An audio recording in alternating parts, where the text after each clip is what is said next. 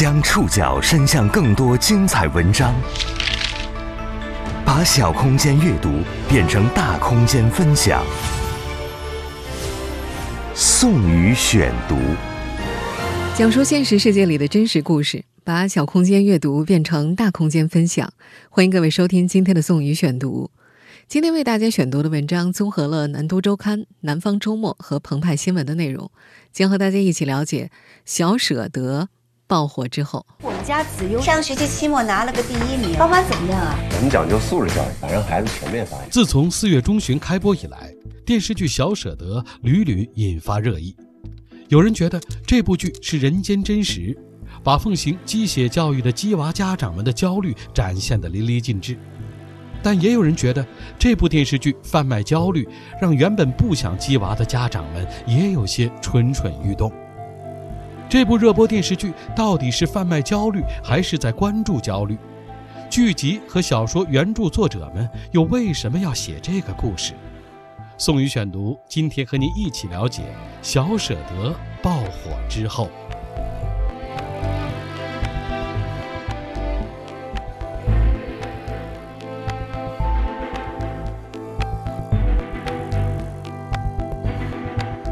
从四月中旬开播的电视剧《小舍得》，屡屡因为教育焦虑的桥段引发大众热议。其实，咱们还可以选另外一种方案。什么方案？买一套雅德那个学区房，哪怕小一点的。在这部剧集里，宋佳饰演的女主人公南丽原本挺佛系的，可为了让孩子升学，不仅耗费巨资买学区房，还意欲假离婚。而蒋欣饰演的田雨岚，为了能够让孩子学奥数，不但愿意放下身段恳求此前得罪过的老师，更是四处奔波，带着儿子在各种偏僻的地方上课。为了孩子的升学问题，两个家庭可谓无所不用其极。剧中这些奉行鸡血教育的家长们，把这届家长的教育焦虑展现得淋漓尽致，引发了无数观众的共鸣。有人评价这实在是太真实了。但也有人质疑，这部剧集分明是打着聚焦教育焦虑的旗号，在制造焦虑吗？《小舍得》改编自作家卢隐公《中国教育四重奏》小系列作品的第三部。卢隐公原名鲁强，从中山大学中文系毕业之后，卢隐公先是做记者，曾任《钱江晚报》副总编辑，后来又转型创作。《小别离》火了之后，卢隐公就陆续推出了小系列的其他作品。这四部曲当中，除了《小痛爱》，其他三部都已经影视化。也正因为已经影视化，国内观众对于卢隐公的小系列作品是相当熟悉的。《小别离》聚焦于出国留学，《小欢喜》聚焦于高考升学，而在今年四月份热播的《小舍得》，则刻意描摹的是学生们课外补习之苦。子悠现在择数还上不上啊？择数我们找了个新的老师上课。他现在同时在两个地方读奥数啊？有泽树、大神的，还有明星班，还有另外两个，总共是五个。五个。从小别离到小欢喜，再到正在热播的小舍得，改编自作家卢隐公同名小说的电视剧集，屡屡把反映教育焦虑的现实问题抛给观众。卢隐公是如何开始创作《中国教育四重奏》的？作为原著小说作者，他又怎么看待环境问题和教育焦虑？宋宇选读继续播出。小舍得爆火之后。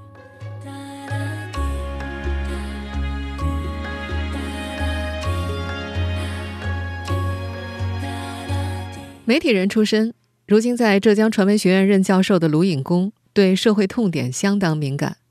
早在做记者的时候，他就擅长从各种素材中迅速判断新闻点在哪儿，并找出最适合头版的重磅新闻。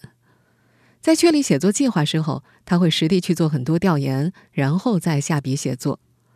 而卢隐公进入教育题材的创作领域也有些偶然。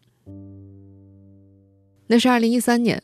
他在上海浦东机场看到很多中学生和大学生在机场等待出发，这些孩子们都要去留学。一名中年妇女泪流满面地从卢隐公身边经过，他被触动了。那一刻，他感觉那些等待出发的孩子们就像一群候鸟一样。从机场回来之后，他调动一个媒体人的经验，花了十七天的时间就写完了《小别离》。他在接受《南都周刊》采访时说，自己在创作《小别离》的过程当中动了感情，写着写着就心疼了，有痛感了，因为这种别离是不容易的。此岸和彼岸的教育都是茫然的，并不是因为彼岸那么好，也不是因为此岸那么不能忍受。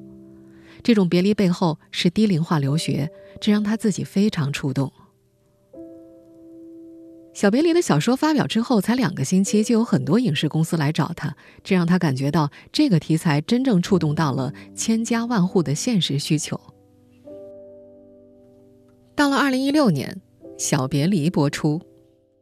爸爸妈妈，请你们站起来，我想回国上学，让我回国上学吧。我们现在听到的就是电视剧结局的片段。而这部电视剧呢，也在当年创下了不俗的收视率，引发持续讨论。在电视剧《小别离》火了之后，卢影宫和上海柠檬影业就开始有意识地打造小系列，于是就有了《小欢喜》。在二零一九年播出的时候，关注备战高考的小欢喜，同样也是那段时间的话题之王。都高三了，考了多少分啊？妈妈是不是哪头让你坐的不舒服了？错哪儿了？太让我失望了。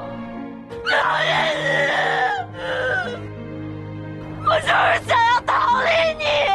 考不上大学，你人生还有什么希望？而对于卢影宫来说，正在热播的小舍得，实际上算是一场命题作文。二零一六年十一月，广东一家媒体对课外补习进行了报道，他把那篇报道转发到了朋友圈。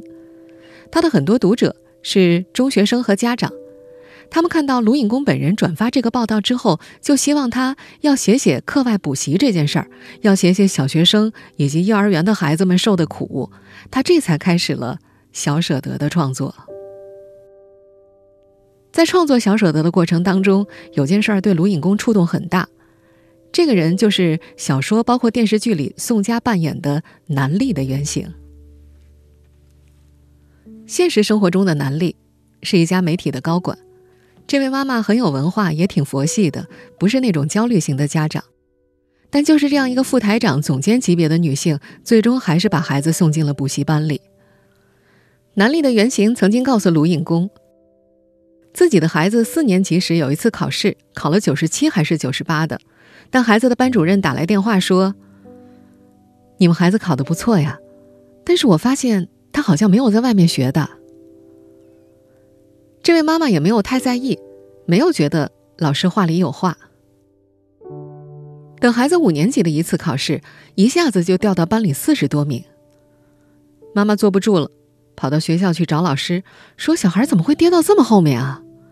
老师一点也不奇怪，就回答：“嗯，这次题目区里出的，难度比较大。”这位当媒体高管的妈妈很奇怪，为什么别的孩子都能做得出来呢？老师把他带进班里，和班里的那些小朋友说：“你们在外面补课的，站起来给老师看一下。”结果只剩下八九个人孤零零的没站起来，包括这位妈妈的女儿，这给这位妈妈带来很大的触动。而等到这位媒体高管去补习班给女儿报名的时候，又吓了一跳。走廊上那些家长和他说：“哎呀，你怎么到现在才醒啊？我们二年级就来报了，四五年级好的班啊，根本就报不进来了。”因为在媒体工作，他好歹积累了一些社会关系，只能硬着头皮去找一位区长，然后再由那位区长出面找到这幢楼的物业，物业再叫这个补习班一定要给孩子插进去，这样才把女儿送进了补习班里。在接受《南方周末》采访时，卢影公说，他在小说里创作的有关小升初考试百分之九十以上的素材都是真的，尤其是那些细节桥段。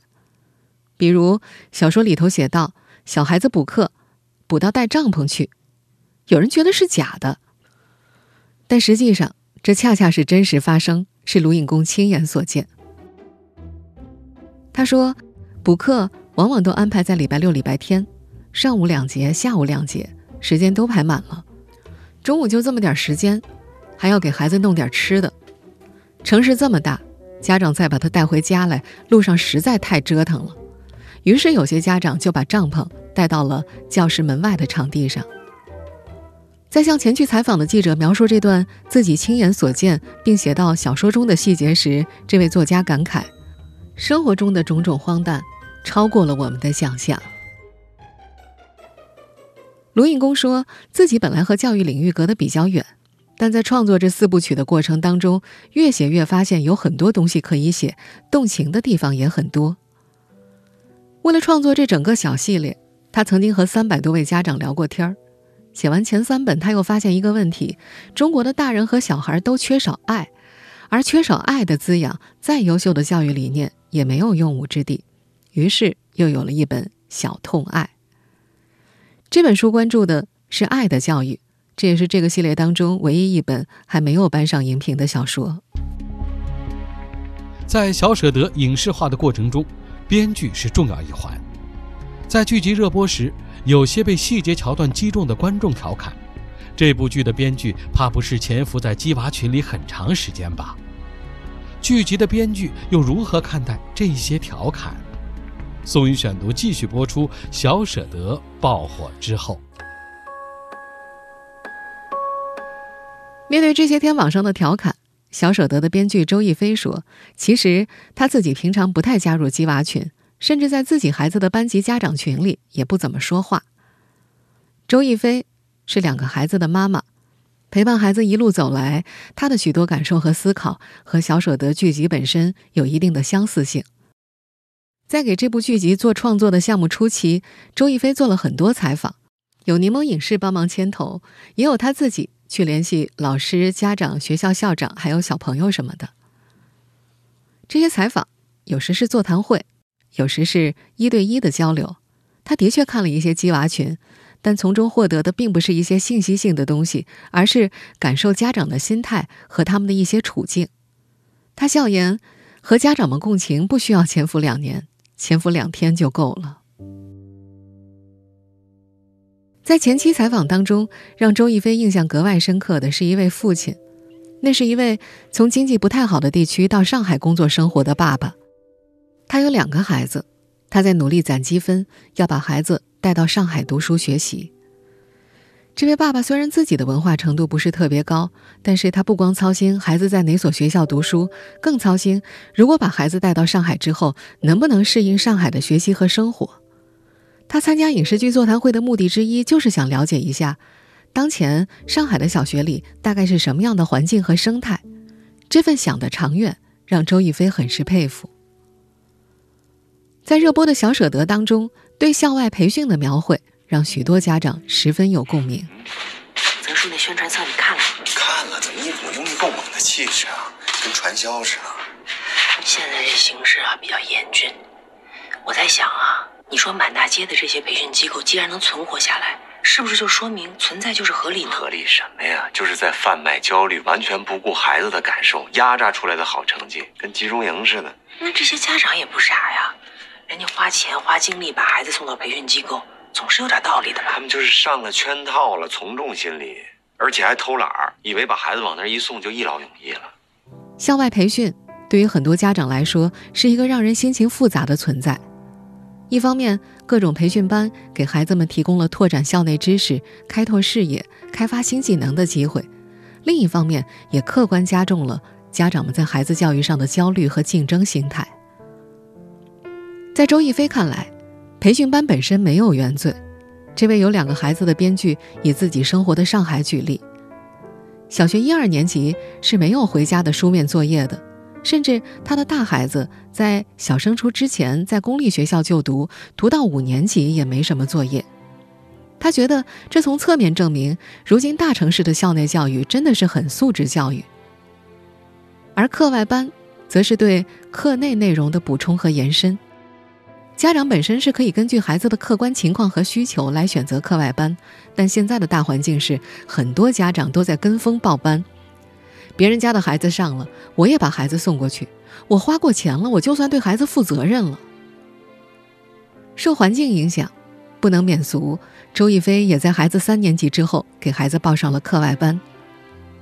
她选择了一个折中的办法，就是课外班自己会和孩子一块去听试听。选择合适的课外机构，选择孩子喜欢的老师。他觉得，在学校嘛，老师孩子不能选；课外机构能够选一个自己喜欢的老师，也算是件好事了。生活在上海这样一个鸡娃氛围相当浓厚的城市里，周亦菲身边的家长分为两派，也就是《小舍得》当中南俪和田雨岚的初始状态，一种看起来很佛系，另一种很鸡血。作为两个孩子，而且一个孩子已经经历过小升初的妈妈，这位编剧以一种过来人的口吻说：“学龄前的佛呀，其实不是真的佛，很多人那是逃避心理。”他觉得，像剧中田雨岚那种，又激得有点太过头了。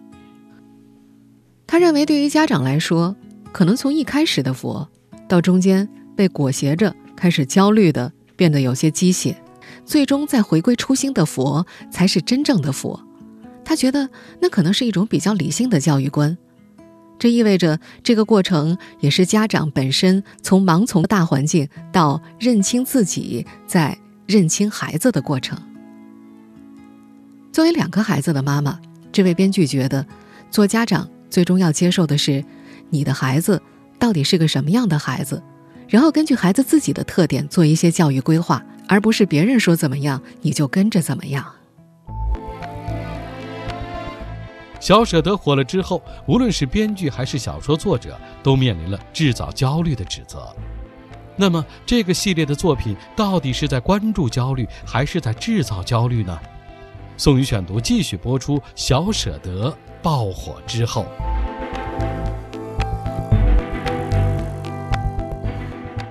小说原作者卢影公在多个场合都说过，自己的小系列四部曲是送给中国家庭的糖。比如他在二零一九年年底接受《扬子晚报》采访的时候就这样说过：“呃，其实我特别爱给我的读者发糖，这个糖的理解实际上是从我在做媒体的时候已经感觉到了。”文字，我们的故事，我们的新闻，最好每天能给我们读者带来温暖。这，这种温暖可能就是我理解的糖。但是，无论是小说读者还是剧集观众，从这个系列里没有品尝到什么甜，反而尝到了更多的焦虑的味道。这个四月，在《小舍得》播出之后，和《小别离》《小欢喜》热播时一样。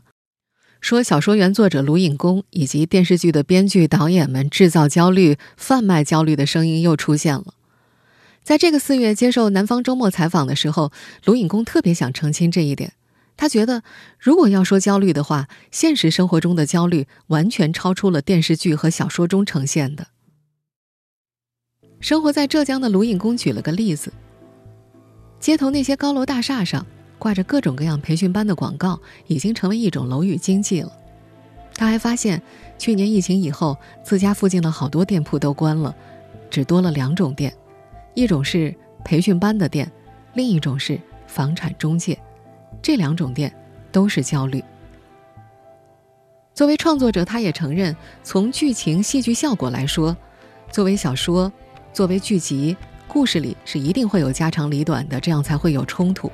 这种很具象的冲突，实际上要反思的是教育生态的问题。这位作家觉得，这部剧集在当下受到如此多的关注，是因为这一届的家长们对于抢跑的问题有共同的感触。抢跑是如今整个教育生态的共性问题，它带来了整个教育体系和教育生态的变化。卢印公说自己中学的时候念的是浙江最有名的镇海中学。他记得自己的学生时代，当时学校抓学习同样很严格，同学们也都挺认真的。但回顾自己的学生生涯，他感觉那时的学习环境和今天这样大人小孩一起冲的环境是没法比的。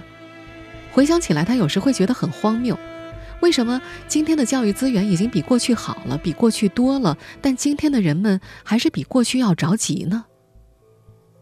他觉着五年前、十年前的家长。可能会把自己实现不了的人生梦想寄托在孩子身上，但可能却不一定要求孩子一定要冲到前面去。而现在，所有的人都想站起来冲起来，而前面的人都站起来了，后面的人就被迫站起来了。在当下的教育生态当中，并不是所有的家长都这么着急，只是很多人会身不由己的被带入进着急的系统里头去。本来民办学校不是所有人都必须要去的，但是，当他把每个班的前几名学生像抽水一样吸引走之后，实际上就是改变了教育生态，导致大家都想去民办学校。教育不仅仅是老师教得好，周围的学习环境也会给孩子带来触动，所以一些公办学校的老师都会急着把自家孩子送到民办学校里去。作为曾经的媒体人，他非常理解这种站起来的冲动。他觉得这和转型期的不安全感有关系。我们今天的社会发展的很快，所有人都不想被这趟列车落下。这一代的家长和上一代的家长又不一样，他们所在的市场本身也面临着转型，上有老下有小，又要九九六，又要做好养家糊口的工作，很难很累。有时候他们会把这种很难很累的感觉带回到家里。作为作家。他想通过自己的作品，把这种生态现状呈现出来，想给大家一个思考的空间。站起来的所有人，是不是应该坐下？是不是应该放慢一点儿？早在卢隐公当年担任《钱江晚报》副总编辑的时候，他每天的愿望就是从当天的选题当中找到一个温暖动人的好故事，把它放到头版，让每个读者感受到一份来自媒体的人文关怀。今天的读者呢，生活在一个转型非常快的大时代，所以呢，我感觉今天的人尤其容易焦虑，容易纠结。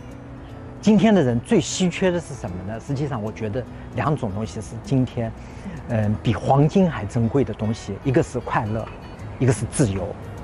嗯，为什么会缺快乐呢？是因为容易焦虑，所以缺快乐。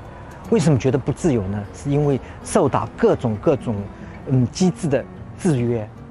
所以我希望我的作品能够给读者提供那种释然，提供他们对焦虑的那种放下，啊，所以呢，就我希望我的读者看完我的作品，能够心里多一点温暖，多一点温柔。他希望通过阅读和讨论，让教育获得多一点的善良，多一点努力，少一些失控。但他也明白，自己的小说作品可能对改变如今的教育焦虑现状起不了多大的作用，但他又觉得，哪怕给家长一个释然，甚至偶然的一个深呼吸，这样家长们也可能会对孩子们稍微和颜悦色一点儿。他在采风的时候有深切的体会，只要有好的交流方式，很多深陷教育焦虑的家长会愿意。分享自己的故事，然后聊着聊着，他们会突然表示感谢。他们说：“因为说了这些，好过一些了。”作为创作者，他也听到了剧集走红之后的各种声音。其中一种声音让他感到有些欣慰。有人说，他的教育四重奏可以归为亲子书籍，因为他让身处其中的家长和孩子都感觉到被理解。而且会借着聊书中或剧里的情节，开始把话题引向自身，双方有了进一步的沟通。家长在书里、在剧里看到了自己，然后看到了那么多的舆论，感觉自己不孤单，感觉有很多人都想改变。这让卢隐公觉得，这会开始形成一个积极的场。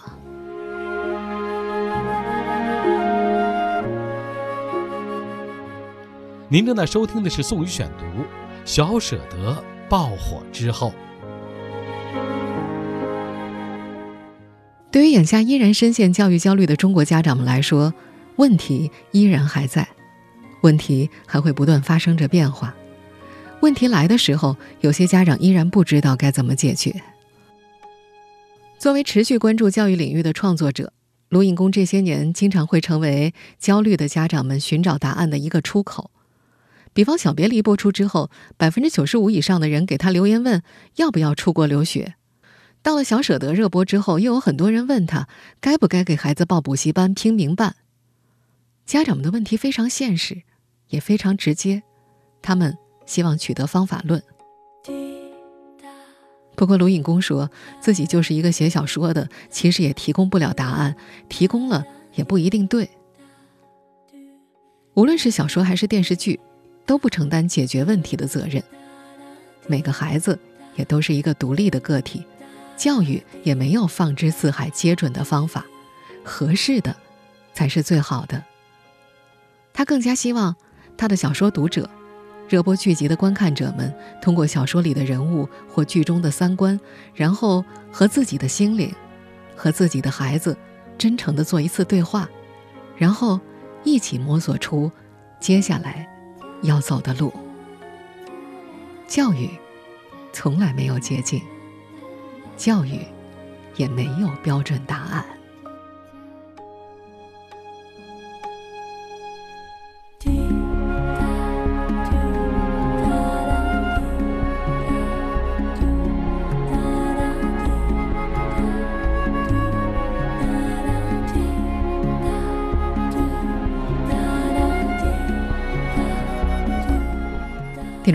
以上您收听的是宋宇选读《小舍得》。爆火之后，本期节目综合了《南都周刊》《南方周末》《澎湃新闻》的内容。我是宋宇，感谢各位的收听。收音节目复播，您可以关注本节目的同名微信公众号“宋宇选读”。我们下期节目时间再见。